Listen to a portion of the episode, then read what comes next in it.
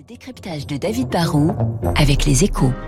Et avec la Banque Postale, engagée aux côtés de ceux qui font l'économie de demain.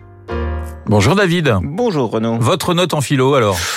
Bon, je peux juste vous dire que j'avais pas rendu très fier ma mère qui était agrégée de, de philosophie. Je vous en dirai pas plus. Bon, bah écoutez, on va rester très discret sur le sujet. Vivatech, on change totalement de sujet. Vivatech, Oui. le salon des startups ouvre aujourd'hui à Paris. Mais comment se porte notre écosystème de startups Bah, il y a six ans, quand s'est tenu le premier Vivatech à Paris, faut, faut être honnête, hein, rares étaient ceux qui croyaient que ce qui voulait être le mondial des jeunes pousses arriverait à faire son trou.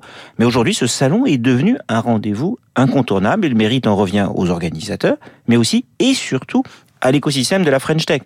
En 2016, on n'avait pratiquement pas de, de belles startups, je caricature à peine, mais on avait vente privée, Deezer et Blablacar. Voilà. Bon. Depuis, bah, notre écosystème a grandi. On a vu s'imposer des acteurs comme Mano Mano, Doctolib, mais aussi Back Market qui revend des, smartphones d'occasion, Exotech qui propose des entrepôts robotisés, Conto dans la finance, Voodoo dans le jeu vidéo, et plein d'acteurs dans le monde du logiciel.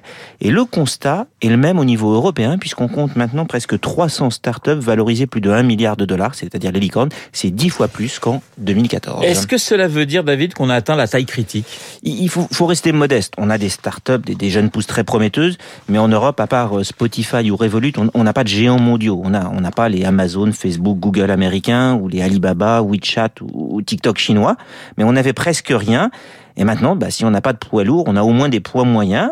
On est en retard, mais on a pris le départ. On est à nouveau dans la course. D'abord parce qu'on on a des idées et des entrepreneurs. Ensuite, on a des talents et un marché. Et enfin, on a réussi, en France comme ailleurs en Europe, à mettre en place des circuits de financement. Une start-up peut naître et grandir sur le vieux continent. David, qu'est-ce qui nous manque pour faire un, un peu plus jeu égal avec les Américains? Alors, ça sera difficile de combler le retard ou d'avoir autant de champions qu'eux, mais on a de plus en plus de start-up de plus en plus fortes. Donc, comme la base de la pyramide s'élargit, euh, bah, on va finir par avoir au sommet au moins quelques très beaux acteurs. Je crois qu'il nous manque quand même deux choses. D'abord, il nous faudrait une vraie bourse européenne des valeurs technologiques, un Nasdaq européen.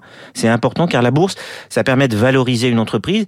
Et quand on est en bourse et que ça se passe bien, bah, on peut attirer des talents ou racheter des concurrents en utilisant ses actions comme monnaie d'échange. Ensuite, il faut que tous nos grands groupes fassent euh, ou achèvent leur révolution culturelle. Le tsunami numérique va impacter toutes les entreprises dans toutes les industries. Pendant longtemps, trop d'acteurs historiques ont, méprisé les startups, ont eu peur de se faire ubériser. Aujourd'hui, il faut que les grands groupes apprennent à travailler avec les startups qui peuvent être de vrais agents euh, d'un changement positif. C'est d'ailleurs aussi ça euh, que doit nous apporter Vivatech. C'est un point de rencontre entre les startups et les grands groupes qui doivent devenir partenaires pour qu'on progresse tous ensemble collectivement. Le décryptage de David Barrou sur l'antenne de Radio Classique. Je vous rappelle mon invité juste après le journal François Gémen, climatologue.